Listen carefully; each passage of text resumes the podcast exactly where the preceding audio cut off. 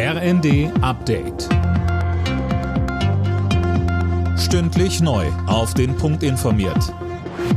Ich bin Mia Hin. Guten Tag. Israels Ministerpräsident Netanyahu bleibt bei seinem Kurs im Gaza-Krieg. Er will den militärischen Druck auf die Hamas aufrechterhalten. Er reagierte damit auf erneute Proteste. Der Auslöser? Israelische Soldaten hatten versehentlich drei von der Hamas verschleppte Geiseln getötet. Daniel Bornberg. Der Tod der Geiseln hat Israel tief erschüttert. In Tel Aviv protestierten hunderte Angehörige von Geiseln und Unterstützer vor dem Verteidigungsministerium und forderten sofortige neue Verhandlungen.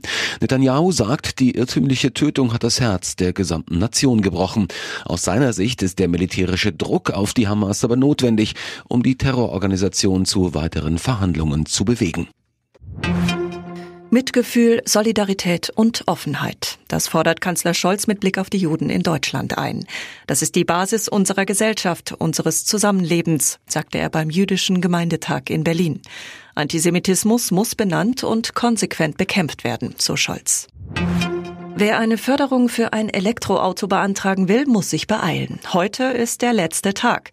Nur noch bis Mitternacht können Anträge für den Umweltbonus gestellt werden. Kritik kommt vom ADAC. Fabian Hoffmann. Das abrupte Ende der Förderung kommt viel zu früh, heißt es vom Verkehrsclub. Einer Sprecherin zufolge gibt es in Deutschland aktuell nur drei Autos, die überhaupt unter 30.000 Euro kosten. Zu hoffen sei nun, dass die Hersteller das Angebot an günstigeren Fahrzeugen erhöhen.